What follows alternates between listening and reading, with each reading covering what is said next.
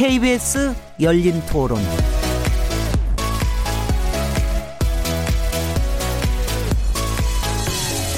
안녕하세요. 묻는다, 듣는다, 통한다. KBS 열린 토론 진행자 시민 김진혜입니다.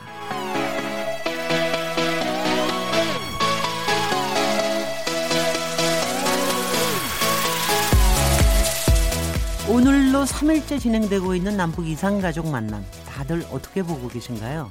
약 70년 만에 만난 가족들의 1차 상봉 행사가 오늘로 마무리됐고요. 이들은 또다시 기약 없는 헤어짐 길 위에 서게 됐습니다. 이상 가족의 고령화 탓에 직계 가족보다는 삼촌, 사촌 간 만남이 더 많은 현실을 보니 어찌됐든 남북 관계 개선이 더 시급하지 않나 그런 생각이 들더군요. 이런 가운데 트럼프 미국 대통령이 2차 북미 정상회담 가능성 크다는 발언을 했습니다. 9월 중 평양에서 제3차 남북 정상회담을 열기로 합의한 우리 정부의 역할에 주목되는 대목이기도 한데요. 그래서 오늘은 남북 관계 한반도 정세, 과제와 전망은 이라는 주제로 토론해 보겠습니다. 8월 22일 KBS 열린 토론 지금 시작합니다.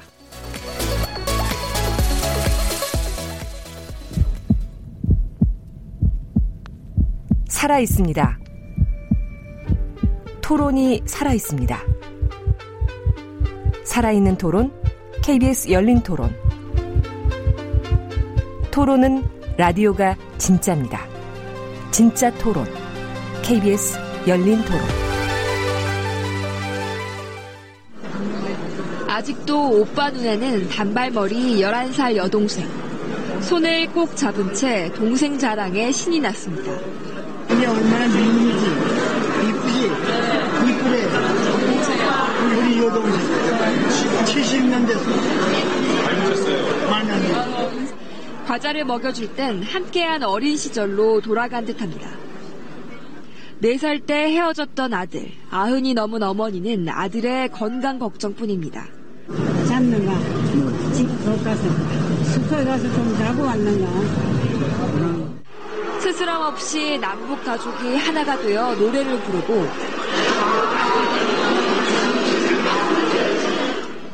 사진을 남기는 표정들도 한층 밝아졌습니다. 취재진 앞에서 익살스런 모습도 연출합니다. 삼촌 보는 더 좋습니다. 간식도 사이좋게 나눠 먹지만 그래도 집에서 만든 밥을 함께 먹고 싶습니다. 누님이 먹은 밥을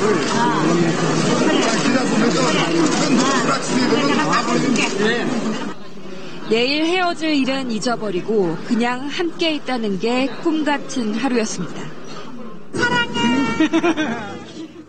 네, 오늘 이분들 헤어지셨죠. 내일은 또, 또 2차 가족 만남 행사가 시작된다고 합니다. 어, 토론에 들어가기에 앞서서 청취자 여러분께서 토론에 직접 참여하실 수 있는 방법 안내해 드리겠습니다. 남북 이상가족 상봉 행사 어떻게 보고 계신지요? 이전과 달라진 점이 있다고 느끼셨다면 이런 부분에 대한 문자도 좋고요. 또 9월 중 남북 정상회담이 예정된 상황에서 우리 정부의 역할과 전망, 남북 관계 전망에 대한 여러분의 의견 문자로 보내주십시오. 샤프 9730번으로 참여하실 수 있고요. 단문은 50원, 장문은 100원의 정보 이용료가 붙습니다. KBS 모바일 콩 그리고 트위터 계정 KBS 오픈을 통해서도 무료로 참여하실 수 있습니다. KBS 열린 토론은 매일 0시 5분에 재방송됩니다. 또한 어, 팟캐스트로도 들으실 수 있습니다. 청취자 여러분의 날카로운 시선과 의견 기다립니다. 아, 자, 그럼 오늘 남북관계 한반도 정세, 과제와 전망에 대해서 함께 토론하실 네 패널 분들 소개해 드리겠습니다. 김현욱 국립외교원 교수님 나오셨습니다. 네, 안녕하세요. 네, 반갑습니다. 네. 네, 남성욱 고려대 통일 외교학부 교수님 모셨습니다. 안녕하십니까. 네, 양무진 북한대학원대 교수님 자리하셨습니다. 반갑습니다. 양무진입니다. 네, 홍현익 세종연구소 수석연구위원 나, 나오셨습니다. 네, 안녕하십니까. 이, 이 더운데 어떻게 지내셨어요? 이번 여름에는 그렇게 뭐 시원한 남북 관계에 대한 시원한 뭐 뉴스가 들려왔던 것도 아니고 어떻게 지내셨는지요? 저는 제주도 가서 열흘 동안 쉬다 왔습니다. 어, 제주도가 제 주도는 그래도 약간 서울보다 시원, 약간 시원할 쪽이 바. 바람도 좀 불고 네. 예년에 제주도 자주 가는데요. 예년에는 서울만큼 더운데 올해는 조금 덜 덥고 바람도 불고 올해는 참 좋았습니다. 네. 금강산 행사가 오늘까지 끝내서 내일부터 했으면 또 혹시 태풍 걱정, 걱정을 했는데 어떻게 보셨습니까? 요번에 그 아무래도 이제 금강산 행사가 굉장히 좀 예전하고 조금 좀 다르다 그런 분위기도 좀 있는 것 같은데 어떻게 인상 깊게 보셨습니까? 어, 양무진 교수님. 건강산 이상의 상봉. 네. 내일은 하루 쉽니다. 네, 내일은 하루 쉬죠. 24일부터 또 2박 3일간 2회차. 어, 그거 뭐냐? 정말 잘, 잘 정했습니다. 예, 24일 그래서 이제 부터니까. 이 네. 어, 북측의 가족 어, 83명이 우리 측 가족 어, 337명을 만나지요. 어, 특히 이제 앵커께서 말씀하신 대로 네. 지금은 이제 그 태풍 솔릭 네. 지금 이제 북상 하고 있다니까 막그이 24일부터는 거기에 피해가 안 갔으면 네, 이렇게 네. 기대를 해봅니다. 네. 다행입니다. 내일까지, 내일이었으면 이것저것 굉장히 신경을 썼을 텐데. 오늘 1차 행사에 또 이렇게 헤어지는 모습 보니까 또 가슴이 굉장히 좀 또 아프더라고요. 이번 행사에 대해서 남성욱 교수님 어떻게 보셨습니까? 네, 전 세계에서 유일무이한 디아스포라 이산의 아픔을 적나라하게 이제 보도하는 거죠. 외신들도 어, 한반도의 여러 가지 국제 정세를 보도할 때 이 이산가족 상봉은 굉장히 그 특이하게 바라보는 장면인 것 같아요. 자기들은 뭐 도저히 이해 못 이해가 안 하겠다 타죠. 그러죠. 70년 만에 만나는 뭐 이런 흐름. 다만 이 이산가족 상봉이라는 이 행사도 앞으로 길어야 10년에서 15년이면 이 감동이 지금처럼 남아 있을까?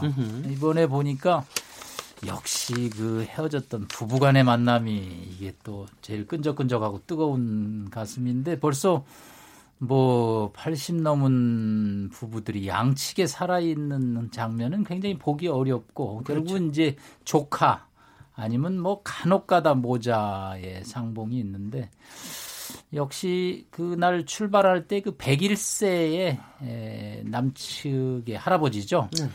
그걸 보면서 느끼는 게 오래 살아야지 좋은 걸 보겠구나. 101세라는 정정하신 모습도 어, 또 어, 감동적이고 또 한편으로 오래 사시니까 또 좋은 날을 보는구나 하는 것도 감동적이고 어, 다만 이제 가서 이렇게 보다 보니까 어, 조카를 만났는데 조카 아닌 것 같다라고 조금 네, 한 분이 음, 형제분이 그- 갔는데 네. 형은 그냥 만나자 그러는데 동생은 아니다라고 굉장히 조금 네. 음, 서로 형제 지간인데 조금 의견이 안 맞은 걸 보면서 뭐 능히 그럴 수 있고 또 뭐 70년간의 기록이라는 게 또 사람 기억이라는 게 한계가 있기 때문에 네.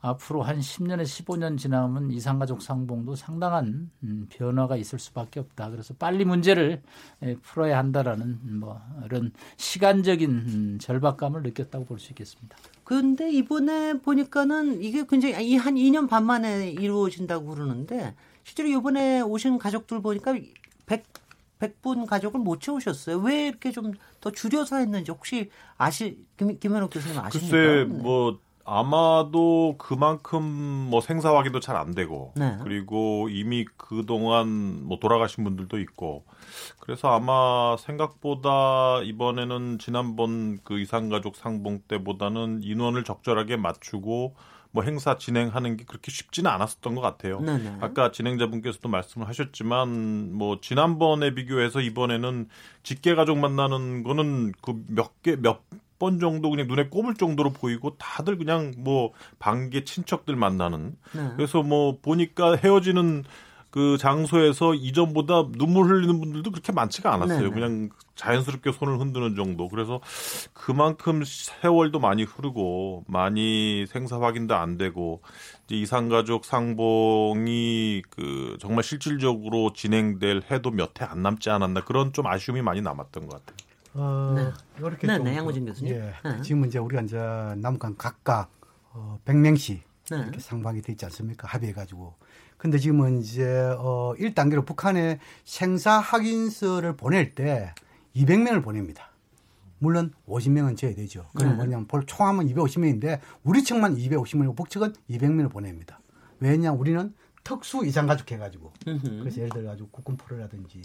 전시, 전후, 뭐 우리 뭐 편으로 납치자 이것이 한 특수 이상가족이었죠. 네. 거기서 한 50명 정도 를 보내고 그렇다면 일단 어 200명을 기준해 가지고 북한에서 생사, 어뢰 확인을 요청하면은 거기에서 들어오는 것이 어, 예를 들어 가지고 뭐 살아있다. 지금은 행방불명 알 수 없다. 있지만도 만나기를 거부한다.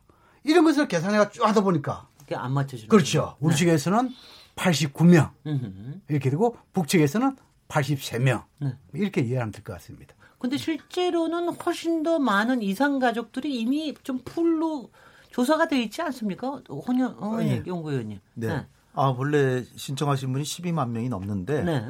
절반 이상이 2년 전에 절반이 도- 이미 돌아가셨고요. 네, 네. 지금은 돌아가신 분이 더 많고 글쎄요. 지금 나온 분이 5만 7천 명 남았는데 네. 이분 중에 요번에 이제 당첨되신 분들은 570대 1의 경쟁률을 뚫고 어, 되셨는데 네.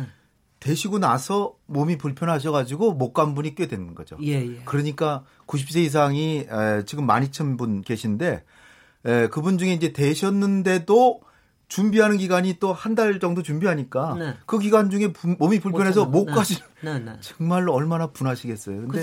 예, 몸이 안 좋으시고 대부분 이제 그런 건강 때문에 그러시다 그러는데 본래는 이제 100명씩 만나려고 그러는 거죠. 네. 근데 에, 이게 절차가 한 한 달 이상 걸리니까 그 기간 중에 또 불편하신데 1년에 에, 이상가족 신청자 중에 3,000분 이상이 돌아가세요. 네.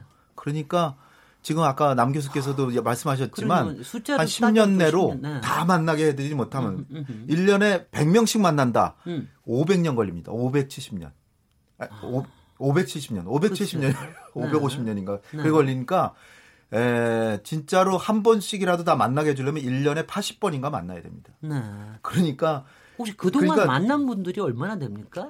이렇게 쭉 지금 만난 누적 누적을 하면은 만난 가족 수는 어 제가 지금 통계를 어, 네. 만난 몇 가족 가지죠? 수는 네, 가족 수가 한 4천 한 200 정도 4,200 네. 가족. 고 네. 그다음 제 지금 실질적으로 그걸 포함해서 가족 다 만난 걸 하면 만한 9천 정도 만났다. 딸린 네, 친구들이 네. 있으니까. 예, 예. 아니 그러니까는 지난 그러니까 한 거의 20년 동안 고, 그것밖에 못 만난 거예요. 어 그렇습니다. 이 저 이상가족 상봉의 역사는 짧지는 않지요. 네. 어 85년도부터 시작했으니까. 어 그러니까 거의 30년 됐나요? 그래, 그러나 네. 본격적으로 상봉이 시작된 것은 음흠. 2000년 제1차 정상회담 이후지요. 네. 그 당시에 남북 관계가 좋을 때 다시 말해서 김대중 정부 노무현 정부 시기에는 어 김대중 정부에는 한 2년 동안에 보면 한 다섯 차례 어. 노무현 정부는 5년 동안에 11차례 상봉 있었지요. 네. 그에 비해서 대립과 대결의 남북 관계 이명박 정부 시기에 두 차례 박근혜 정부 시기에 두 차례 네. 이렇게 했죠. 이 상에서 보면은 남북 관계가 좋으면은 이상가족 상봉 횟수도 좀 더 많고 네. 남북 관계가 좋지 않으면은 상봉 횟수가 줄어들었다. 아 이것이 보여주는 역사적 사실입니다. 그 처음 만났을 때 그때 TV에서 중계할 때 아 그때 정말 정말 우리 8천만이 다 울었습니다. 근데 저는 그, 그것도 신기한 게요. 그때 처음 만나고 그 다음에 만났던 분들이 그 다음에 아무 서로 서로 모른다면서요. 서로 만나 그 다음에 다시 만나는 그- 공, 적어도 예. 공식적으로는 만나는 그- 적이 없다면서요. 홍영이 한번 한번 연구원은요? 만나신 분은 네. 왜냐하면 570대 1의 경쟁률을 뚫고 만났기 때문에 그분들을 또 다시 만나게 해주면 다른 분들의 기회가 뭐, 박탈되잖아요. 글쎄요. 그러니까 그분들은 이 주소를 알아가지고 서신을 교환한다든지 선물을 보낸다든지 네. 또 지금 공 당국과 당국이 허가하는 이런 저 서신 교환은 끊어졌어요. 2003년에 끊어졌는데 민간 차원에서 서신 교환이 되는데 네. 서신 교환을 하면 중국을 거쳐서 이제 보냅니다. 네. 보내는데 통일부에서 지원을 해줘요. 네. 약 80만 원 정도를 지원해줘요. 네. 그러니까 이, 이 제도를 잘 아셔가지고 에, 근데 이게 널리 홍보가 안 돼 있어요. 그래서 아, 저도 처음 왜냐 네. 저는 몰랐어요. 네, 네. 저 저도 저도 놀랐습니다. 네. 이게 통일부에서 지원하고 있고요. 그래서 이제 에, 이 만남이 있는데 근데 통계를 보니까 한 번 만난 분 중에 이런 방법이 있는 걸 몰라서 음흠. 몰라서 연락을 못 한 분이 거의 한 40%가 돼요. 네. 그러니까 네. 한번 만나신 분도 어떻게든 다시 연락해서 만나시면 만날 수 있고 선물도 보내고 제가 엊그저께 방송에 나가서 만난 분은 바로 그 하루 전에 그죠? 동생한테 편지를 받았대요. 네. 그리고 선물도 보냈는데 선물을 정확한 자기가 보낸 수량대로 받았다는 거를 전화로 확인까지 했어요. 아. 전화는 국경지대에 가가지고 서울에서 통화가 됩니다. 네, 그 얘기 하더라고요. 네, 통화가 됐기 네. 때문에 그러니까 어떻게 보면 홍보를 더 해서 네. 당국을 안 거치더라도 민간 차원에서 선물까지 보낼 수 있으니까 네. 널리 하셔서 왜냐하면 지금 당국 차원에서 하는 거는 수십 년 걸릴지 모르니까 네. 그게 급하신 분들은 민간 차원에서도 노력을 하셔서 하시면 좋겠다 이렇게 네. 생각합니다. 제가 한 가지 보충 네, 말씀을 남성 교수. 2005년인가 평양을 갔습니다. 고려 호텔에 묵었는데 숙소가 한 20층에서 이제 3층 회의실로 내려오다가 이 북한 호텔들은 뭐 이렇게 우리처럼 뭐가 명패가 뚜렷하지 않아가지고 그 방이 그 방 같아요. 그래서 문을 열고 들어갔더니 깜짝 놀란 장면이 있었습니다. 네네. 한 할머니 할아버지들이 할머니들은 한복 떼떼옷 입고 네. 할아버지들은 양복 입고 뭘 앉아서 다들 경청을 막 하더라고 앞에서 하는 얘기를. 그러니 조금 있다 뭐 안내원이 뭐 오더니 막 제지를 하더라고 보면 안 된다고. 그래서 나중에 이제 그 안내하는 참사한테 저분들이 금강산 가는 분들입니까? 그랬더니 그렇다고 그래요.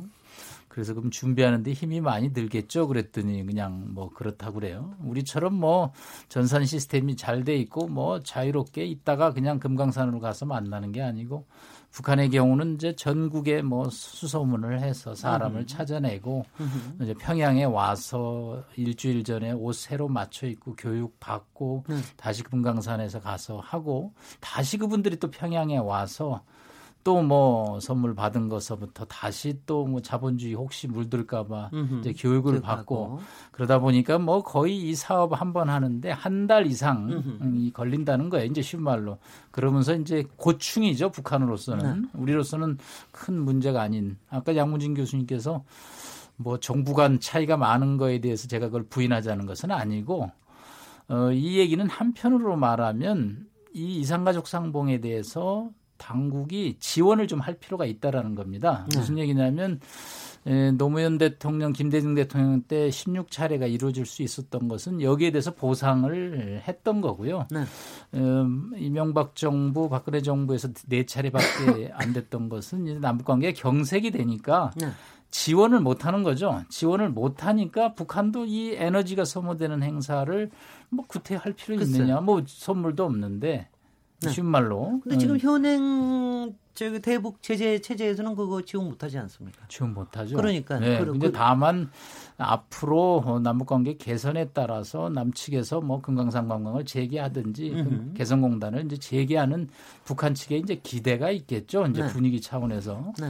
그러니까 이 문제를 너무 이렇게 평면적으로 횟수별로만 비교를 하면 한쪽은 매우 이런 걸 반대하고 한쪽은 매우 찬성하고 그래서 이게 숫자가 난 거는 아니고 당시 남북 관계의 상황을 반영한다. 이제 그런 말씀을 제가 드리고 싶습니다. 근데 이번에 이렇게 좀 보니까 뉴스를 통해 보니까 확실히 분위기는 좀 예전하고 다른 것 같아요. 좀 자연스러운 것 같고 교육도 좀 교육도 좀 들어. 제일 인상적이었던 게 어, 문재인 대통령이 요새 지지율이 떨어진다면요. 뭐 이런 거 질문도 하고 남북 정상회담을 하면 좀 올라가겠습니까? 이런 질문도 하고 그래 그래서 제가 되게 웃었습니다. 네. 제가 관련해서 네, 하나 홍현희 남 교수님 연구원님. 말씀에 이어서 네네. 말씀드리면 이게 정말 이념과 어, 뭐 진보 보수의 문제가 아니고요. 왜냐하면은 1985년에 이산 가족이 처음 만났습니다. 네. 1985년이 누구 정권입니까? 전두환 정권. 음흠. 84년에 우리나라 수해가 들어가지고 북한이 우리보다 한 10배 이상 못 사는데 우리한테 수해 지원을 해준다 그랬어요. 근데 전두환 대통령이 어, 그거 고맙다. 네. 같은 민족끼리. 그런데 전두환 대통령이 사실 통 큰 게 아웅산 테러 있잖아요. 네, 네. 아웅산 테러 다음인데 북한에서 지원해 주겠다는 걸 받았어요. 음. 그러니까 북한에서는 흐뭇했죠. 근데 속으로는 아마 쓰렸을 거예요. 네. 진짜 한번 떠본 건데 네. 진짜 받겠다니까 엄청난 지원을 네. 우리 해줬죠. 근데 받았어요. 받았더니 이제 그걸로 남북 간의 교류가 돼가지고 그 다음에 이산가족 상봉이 되는데 그때는 서울과 평양을 서로 방문을 했습니다. 네. 진짜 참다운 이산가족 네, 상봉을 네. 한 거죠. 네. 그렇게 했는데, 그러니까 제가 드리고 싶은 말씀은 보수 정부에서 이산가족 상봉을 처음 시작을 했습니다. 음흠. 그리고 또 하나는 남북 간의 교류 협력도 노태우 정부 때 77 선언으로 인해서 서로 체제와 이념을 떠나서 민족 간에 정말 어 그 제약 없는 교류 협력하자 한 게 노태우 정부예요. 네. 그러면 보수 정부 둘다 네. 그러니까 보수 정부라고 이산가족 상봉에 뭐 꺼려하고 그렇게 하는 건 아닌데 네. 실제로 그 뒤에 2000년 이후에 벌어진 일은 마치 그런 것이 아닌가를 오해할 정도로 이렇게 됐고요. 네. 그다음에 이제 사회자분 말씀하신 그 뭐 우리나라 뭐 저 문재인 대통령 지, 지지도 지지도 이런 것도 물어보고 물어보고. 뭐 온갖 네. 거를 다 떠보고 네. 그 다음에 남북 정상회담은 언제 할 것 같습니까? 뭐 이런 등으로 저도 9.11 테러 난 다음 날 금강산에 배 타고 금강산을 갔습니다. 네. 9, 뉴욕에서 9.11 테러가 났는데 그랬더니 어, 미국에서 뭐 큰일이 났다고 그 네. 북한 요원들이 네. 저한테 막 떠보는 거예요. 그래서 네. 아, 미국이 지금 부시 행정부 들어와 가지고 조금 좀 너무 그 오버했더니 그랬더니 그 테러가 일어났다고 그래서 참 안타까운 일이지만 하여튼 미국도 대정책 잘해야 될 것 같다 그러니까 미국을 약간 비난하는 투잖아요. 그러니까 좋아하더라고요. 네. 근데 어쨌든 어 북한 사람들이 남한의 사정에 대해서 굉장히 관심이 많고 보장성원 이 정도 되면은 이런 것을 일종의 탐문 탐문해서 보고하는 그런 상황으로 이렇게 예, 떠본다고 이렇게 합니다. 네. 그렇게 떠보고 그러는 것도 그 나쁜 거 아니죠? 그래서 이제, 이제 네. 우리 그 홍과장께서 네. 좀 뭐랄까 이번 제 21차 이상의 상봉 이 과정에 있어 가지고 좀 북측에서 자유로움이 좀 보였다. 네. 뭐 거기에 대해서도 저는 공감을 합니다. 또 다른 한편을 보면은 또 이 냉전 시대의 체제 경쟁할까요? 그런 단면도 좀 있긴 있었어요. 네. 어, 일례로 어, 지금 이제 북측의 가족들이 그 이 김일성 주석의 일종 뭐 표창장 아닙니까?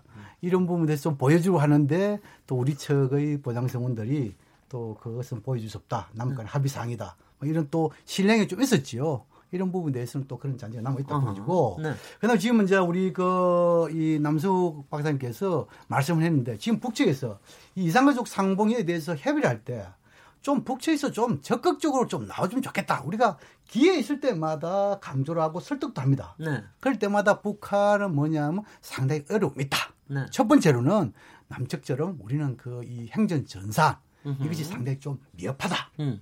이런 이야기를 해요. 네. 그다음 두 번째는 뭐냐면 설령 차가 넣더라도 상봉을 하겠다. 어. 이런 사람이 자꾸 좀 줄어든다. 뭐 이런. 이야기를 해요. 네. 마지막 세 번째는 뭐냐면 가족 제도의 차이점이 있습니다. 다시 말해서 북측은 그 양보의 성을 따릅니다. 네. 일례로 이제 이 부인이 결혼해가지고 애를 낳으면은 남편이 무슨 이런 한국 전역에 만약에 돌아가시면은 돌아가셔도. 새로 개가를 하면은 그 양아버지 네. 성을 따른단 말입니다. 그럼 찾기가 좀 어려워요. 네, 네. 그래서 그런 문에 있지만 그렇다고 뭐냐면 지금 와서 김정은 위원장이 가장 강조하는 점이 뭡니까? 물론 어, 대북 경제 무슨 제재 완화 이래서 노력하는 것도 있지만 또 한편으로는 정상 국가의 정상적인 지도 사상 음흠. 이거를 국제사로부터 각인받기 위해서 많은 노력을 하고 있는 거 아닙니까? 네. 그렇다면은 이상가족 문제에 있어 가지고 지금까지 좀 더 이념의 잣대에 의한 정치적인 접근을 했다면은 이제부터라도 좀 더 통크게 네. 인도주의 차원의 우리식 접근 이란 다음에는 김정은 위원장이 바라던 정상적인 정상 국가와 정상인 지도상 이것이 그렇게 어려운 문제는 아닐 것이다. 그- 이것을 글쎄요. 좀 북측에 좀 강조하고 싶어요. 그래서 그런 것도 이미지 바꾸는 데는 굉장히 도움이 될 것 같은데 네, 어떻게 진도를 그런 조금만- 진도가 나갈까요? 예, 진도를 조금만 어떻게? 더 나가보죠. 뭐 어차피 네. 이걸 좀 획기적으로 풀어야 되니까. 네. 아까 어느 기자가 나왔어요. 이산가족 상봉 획기적으로 풀면 어떻게 하냐 그래서 독일식 후라이카우프 돈 주고 자유를 사자. 네. 음흠. 정치보험 하나 빼오는데 한 4,500에서 5천만 원 주고 서독에 동독 데려왔다. 이산가족 한 가족 하는데 뭐 쌀을 주든지 돈을 음. 주든지 해서 네. 어 이거를 한 10년 동안 한 번씩은 다 만나게 해보자. 이제 그랬더니 기자가 아 미국 사람들이 반대하지 않을까 그래서 음. 미국 사람들 뭐 유해 다 데리고 오는데 3,950만 원 주고 음흠. 하나 가씩 데리고 오는데 뭐 음흠. 인도적인 면에서는 미국 사람들도 얼마든지 대화가 된다. 글쎄요. 그래서 독일식의 Freikauf 돈을 주고 자유를 사는 기본 원칙에 의해서 이산가족 상봉에 한해서는 음흠. 뭐 물자나 어, 뭐 현금이 좀 괴롭다면 음흠.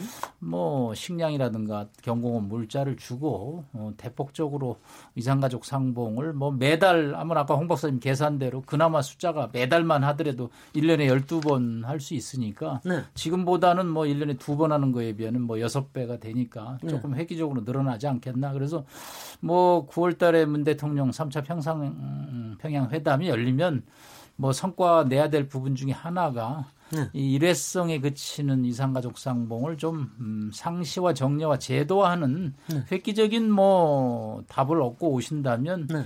뭐또 정말 지지율 올라가는데 큰 도움이 될 거라고 봅니다. 우리 김정은 위원장한테 막 압력 넣고 있습니다. 양호정 네. 교수님. 어, 네. 우리 그 남성 교수님 그 Freikauf 이 상당히 저는 저도 동일합니다. 네. 그런데 이것이 순서가 있습니다. 지금 이제 우리가 지금 이산가족 상봉 기다리는 사람이 지금 이제 5만 7천 명. 네. 이것을 다 하기는 어렵고 순서적으로 먼저 국군 프로 그다음에 그 전시 전후 납치자만이라도 좀 해주면 좋다 네. 해주면 좋겠다는 생각이 들고 이걸 하기 위해서는 좀 조건이 몇 개가 있습니다. 첫 번째 조건은 뭐냐면은 정권이 바뀌더라도 이렇게 예를 들어 돈을 주가지고 이런 상봉 이런 사람 데리고 오는데 이것이 뭡니까? 밖으로 알려지면 안 됩니다. 왜냐하면 서독 정부는 음. 정부 정권이 바뀌더라도 그것은 계속 일관성하게 유지했습니다. 네. 그럼 우리처럼 조금만 지원해가지고 생색 낸다, 퍼준다, 음. 이렇게 하면 단번에 깨져버립니다. 네. 그런 것이 안 돼야 된답니다. 네. 두 번째는 뭐냐면 이걸 하려면 또 뭐냐면 정책의 일관성이 있어야 됩니다. 네. 그 정책 일관성이 있어야만이 이런 뭡니까? 돈을 주고 데려오더라도 이런 동도 서독식 음. 이것이 뭐냐면 정치 효과가 있는 것이죠. 네. 그래서 이 부분에 대해서는 우선적으로 국민들의 신뢰, 국민의 여론도 중요하지만 또 의회 차원, 국회 차원에서 우선적으로 정책, 대북 정책 일관성이 되기 위해서는 뭡니까? 이 남북 간의 모든 합의에 대해서 먼저 국회에서 동의하는 이런 절차 가 상당히 필요하거든요. 네. 그것도 좀더 필요한 때가 아니겠냐. 그런 네. 생각을 가지고 봅니다. 그게 되려면 네. 정치가 상당히. 그 네. 선진화돼야 되는데요. 네. 이를테면 정부는 남북 관계를 정치에 활용하지 말고 정보를 공유하고 그 대신에 야당 의원들은 정보를 이렇게 공개하지 말고 비밀 기밀을 지키는 건 지켜야 되는데 제가 보면은 국정원장이 이제 국회 가서 정보위에서 이렇게 브리핑하잖아요.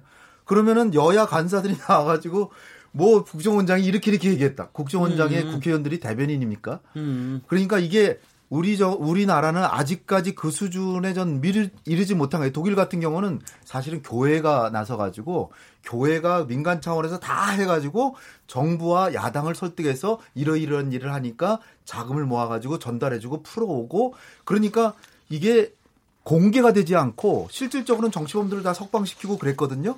근데 저는 이제 남 교수님 얘기하신 그 방식도 저는 좋은 것 같아요. 근데 이게 사실은 한 10년 전쯤에 모 그 보수 일간지에서 제안했다라고 제가 알고 있어요. 네네. 왜냐하면은 이상가족 상봉은 진보와 보수를 떠나서 이게 꼭 이거네. 해야 되니까 음흠. 그렇다면 정치가 부담이 돼가지고 북한에 지원을 해주지 않으면 만남이 없고 음. 그 지원을 해주자니 퍼주기라 그러고 음. 그러니까 이 적정선에 한 명을 만나게 하는데 어느 정도의 지원이 필요하냐라는 걸 암암리에 여론조사를 해가지고 그것이 서로 균형이 맞는 점에 딱 해서 한 분 한 분 만나는데 이를테면 500만 원에 500만 원이라 그러면 예를 들어서 500만 원에 상응하는 현찰을 주지 말고 다른 물품 같은 걸 주면서 만남을 하게 하는 그런 거를 정치적인 의지를 가지고 한번 해본다면 이거는 아마 정말 뜻깊은 일이 될 수 있을 것 같은데 이러려면 여야가 합의가 돼야 되고요. 그리고 양, 양 교수님 얘기하신 기밀도 상당히 유지되고 이러면서 모든 것이 순조롭게 된다면 못할 일은 아니다. 이렇게 보는데 갈 길이 지금 멀다. 아니 이렇게 그갈 길은 멀어도 갑자기 좀 희망도 생기네. 왜냐하면 이제 이- 이번 달 말에 저기 여당 대표 선거 있고요. 다음 달 초에 또 바른미래당 대표 선거 있고 그러고 나면은 그래서 어떻게 어떤 구성이 될지 모르지만 상당히 남북 교류에 대해서 굉장히 조금 더 포지티브한 좀 쪽으로 갈 가능성이 크고 또 해결이 되려면. 우리 홍 박사님과 양 교수님 말씀대로 로컬 이제 우리 국내 정치의 어떤 글쎄요. 합의가 필요한데. 또 하나 전제 조건이 하나 있습니다. 네. 북한 또 자존심이 강해가지고 이산가족 상봉 하나 하는데 우리가 얼마 받고 이거 했다.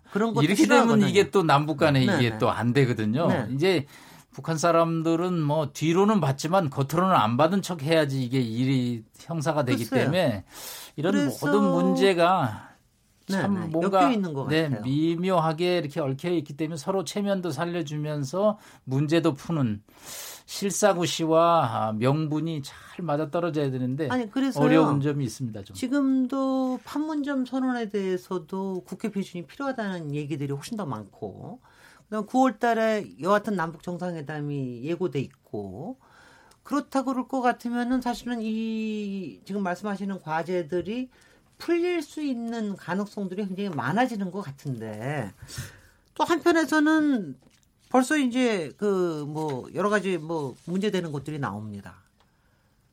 어, 대한 개성 연락사무소 개소를 한다 그러니까 유엔 대북 제재에 이거 먼저 걸리는 거 아니냐. 뭐 이런 얘기 나오고요. 정부가 그 남북 연락사무소에다가 어, 정유 제품 약 80톤을 반출하니까 그것도 뭐 유엔이 금수 품목으로 하- 지정한 건데 그러면 되냐? 또 이 얘기 나오고 이런 것들은 아직 본격화되기 전까지는 어떻게 풀어나가야 됩니까? 이게 이제 남성욱 교수 아이템이 좀 다르거든요. 네, 네. 이상가족 상봉은 뭐 저도 야당 의원들한테 얼마든지 강조하고 뭐 얘기할 수 있는 사항입니다. 그리고 야당이나 뭐 보수 언론이라 그래도 이상가족 상봉을 확대하는 데 대해서는 큰 이의가 없습니다. 왜냐하면 그건 인간 본연의 휴메니즘이기 때문에. 근데 이제 개성의 연락사무소는 남북관계 개선과 국제 공조의 상충이라는 어려운 문제가 밑에 깔려 있는 거죠. 아까도 어느 외신 기자가 평양에 있는 독일 대사관에서 정유 80톤을 쓰면 이건 제재 위반입니까 아닙니까? 그래서 제가 그렇게 답했습니다. 1961년에 오스트리아의 그 비엔나 외교 협약에 의해서 네. 외교관들은 면세 특권이 있고 외교관들의 그렇죠. 물자 반출입이 있다. 그런데 이 개성에 관해서는 아직 외교 관계로 해석할 만한 비엔나 협약을 적용할 질문은 그건 정말로 그거는 양국 간의 협의에서 즉 한미 양국의 협의에서 결정되는데 어느 한쪽이라도 동의하지 않으면 이거는 다소 유보할 수밖에 없다. 그러니까 미국 입장에서는 폼페이오 갔다 와서 지금 빅딜을 시도하려고 있는데 한국이 요거보다 속도를 좀 앞서가면 폼페이오가 가서 협상하는데 어려움이 있지 않느냐. 그러니까 좀 기다려라. 지금 너무 앞서가지 말라. 이제 그런 뜻이고 한국 입장에서는 아 남북 간의 개성 연락사무소에서 우리가 또 관계 개선을 해서 그걸 또 비핵화를 유도하려고 그러는데 미국이 진짜 큰 나라가 그럴 수 있느냐라는 뭐 또 섭섭한 감정이 있는데 요거는 조금 이상가족 상봉하고는 조금 차이가 있는 문제입니다. 네, 허연희 네. 연구위원님. 네. 저는 좀이 부분은 이제 의견을 좀 달리하는데요. 네. 어, 사실 그 지금 미국이나 한국이나 아, 제재를 가하는 거는 근본 목적 이거는 유엔 안보리에서 대북 제재 결의안에 다 나온 그 부분입니다. 그러니까 북핵 문제를 해결하고 북한의 도발을 억제하기 위해서 도움이 되는 방향으로 하자. 그러기 위해서 북한이 잘 깨닫지 못하니까 제재를 해서 이렇게 도발하고 핵을 개발하면 어려움이 있다는 걸 보여주기 위해서 한 것인데 네. 그 제재 결의안을 보면 뒷부분에 가면 그 핵 문제에 대해서는 제재와 함께 해결 방법은 외교적 방법, 대화를 통해서 해야 되고 그리고 외교 외교에 의해서 비엔나 협약에 비엔나 그 저 그 외교관 협약이 있거든요. 그것이 적용되는 것을 저해하는 행동, 저해하는 방식으로 제재가 이행돼서는 절대로 안 된다는 식의 규정이 돼 있어. 그 얘기는 뭐냐? 결국 북핵 문제를 해결해야 되는데 제재는 부득이하게 하지만 해결 방식은 무력이 아니라 평화적으로 대화와 협상과 외교적 방법을 해야 되니까 외교적 채널은 가능한 많이 만들어라. 이게 바로 남북 간의 공동 연락 사무소는 바로 그걸 하는 건데 네, 거기까지는 아, 오케이. 아무리 네. 미국이 우리의 동맹이고 한미 공조가 중요하다고 하지만 유엔 안보리에서 결국은 북핵 문제를 평화적으로 해결하고 외교적이고 협상하고 관계 개선을 통해서 하자는 하라는 하는데 이 부분에서 만약 미국이 공식적으로 이의를 제기했다면 이거는 굉장히 월권행위를 한 거라고 좀 보고요. 네. 기본적으로 미국이 유엔 안보리 결의안을 뛰어넘는 저는 이건 굉장히 미국의 유감스러운 부분인데 네. 그러나 미국이 공식적으로 그러지는 않고 있다라고 안 저는 생각하기 있어요. 때문에 네, 네, 네. 제가 좀 자제를 하는 것이지 네. 만약 미국 정부가 공식적으로 한국 정부가 하지 마시오라 그런다면 우리 정부는 저는 해야 된다고 봅니다. 이게 바로 우리나라의 자주권이고 그리고 미국이 설사 북핵 문제 해결하는 방식이 우리와 조금 다르더라도 서로 존중하면서 공조하면서 가야지 미국은 뭐 이를테면 유해 항구당 4천만 원이나 현찰을 주면서 유해 유해 돌아가신 분들 사체를 항구당 4천만 원을 주면서 음. 대한민국이 남북 간에 지금 끊어진 교류 협력 그거 하기 위해서 겨우 공동 연락 사무소라는데 그거 가지고 거기에 전기 보내주고 그런 거를 유감이다. 말좀 사실 말이 안 된다고 좀 봅니다. 우리가 물론 미국하고는 잘 지내야 되지만 이건 저는 단연코 미국이 월권이라고 보고요. 이거는 우리가 대통령께서 8.15 때 천명하신 것처럼 가야 된다고 좀 봅니다. 그렇지만 가능하면 한미 관계 부드럽게 설득해 가면서 그렇지만 해야 된다. 이렇게 좀 봅니다. 김현욱 교수. 근데 지금 미국이 그 중점을 두는 초점은 그 제재 문제도 물론 있지만 아, 한미 동맹이 약화될까에 대한 우려거든요. 그러니까 지금 한국과 미국의 어떤 속도 조절 차이점 그리고 어, 대북 정책에서의 차별화가 결국은 한미 동맹의 이완 약화로 궁극적으로 나올 수밖에 없다는 게 지금 미국 가지고 있는 아주 강한 우려 사항이에요. 물론 북한이 뭐 핵 포기 안 할 거다라는 회의론도 있지만 제가 본 그거 이상으로 더 중요하게 우려하고 있는 게 그 부분이고 그래서 제가 아까 그 미디어 보도를 잠깐 보니까 어, 지금 이제 한미 간의 요 문제에 대해서 어느 정도 합의점이 이루고 있는 것 같아요. 그래서 첫 번째는 그, 이 뭐죠? 그 연락사무소 개소에 대해서는 이제 미국도 허가를 하기로 했다고 해요. 근데 네. 문제는 뭐냐면 이것이 개소가 되고 운영하는 부분에 있어서 그 연락사무소 운영만 위해서 뭐 정유 제품이 들어가고 뭐 이런 것은 제재 예외로 인정을 해주고 유예해 줄 수 있겠지만 이것이 잘못해서 이제 개성공단과 연계돼서 자칫 잘못하면 그 흘러 들어갈 수 있다는 그러한 네. 우려감을 미국은 계속해서 하고 있는 거죠. 그래서 네.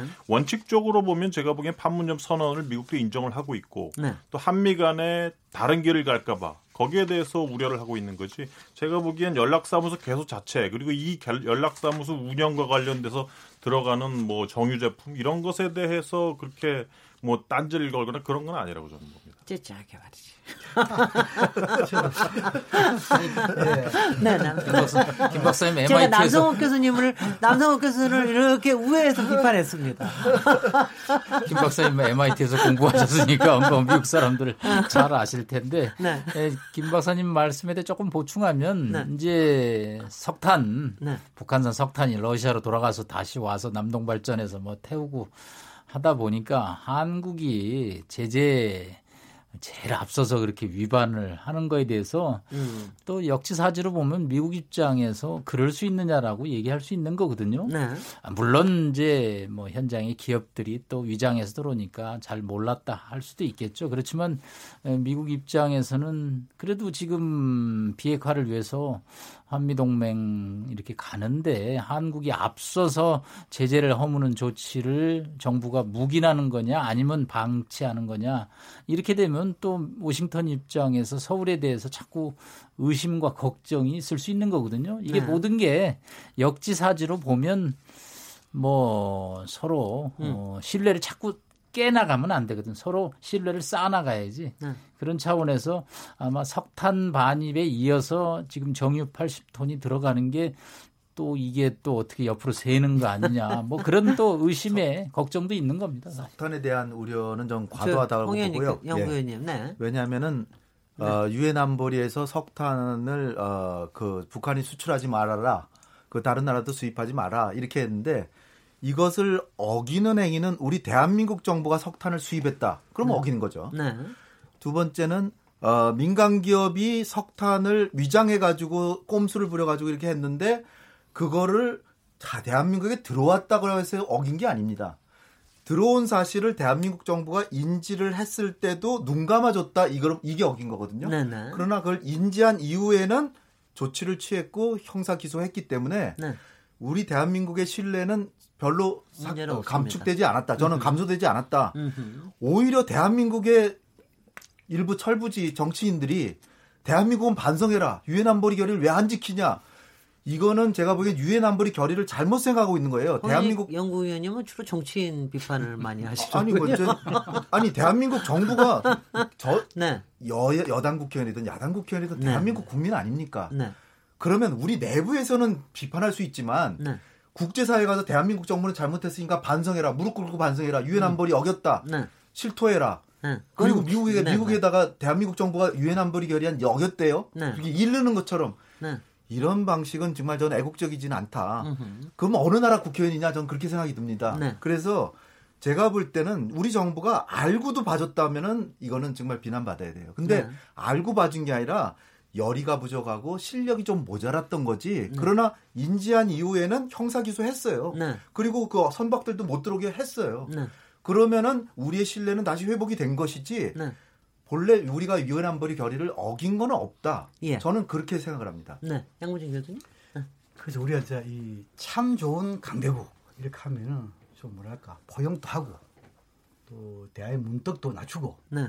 또 관세, 무역, 네. 장배 다 낮추고 또 뭡니까 이 미국을 둘러싸고 있는 이 해변가 인데에서 거의 뭐입니까 나는 완전히 투명하고 있다 다 보여주는 거 그것이 참 좋은 강대국 아닙니까?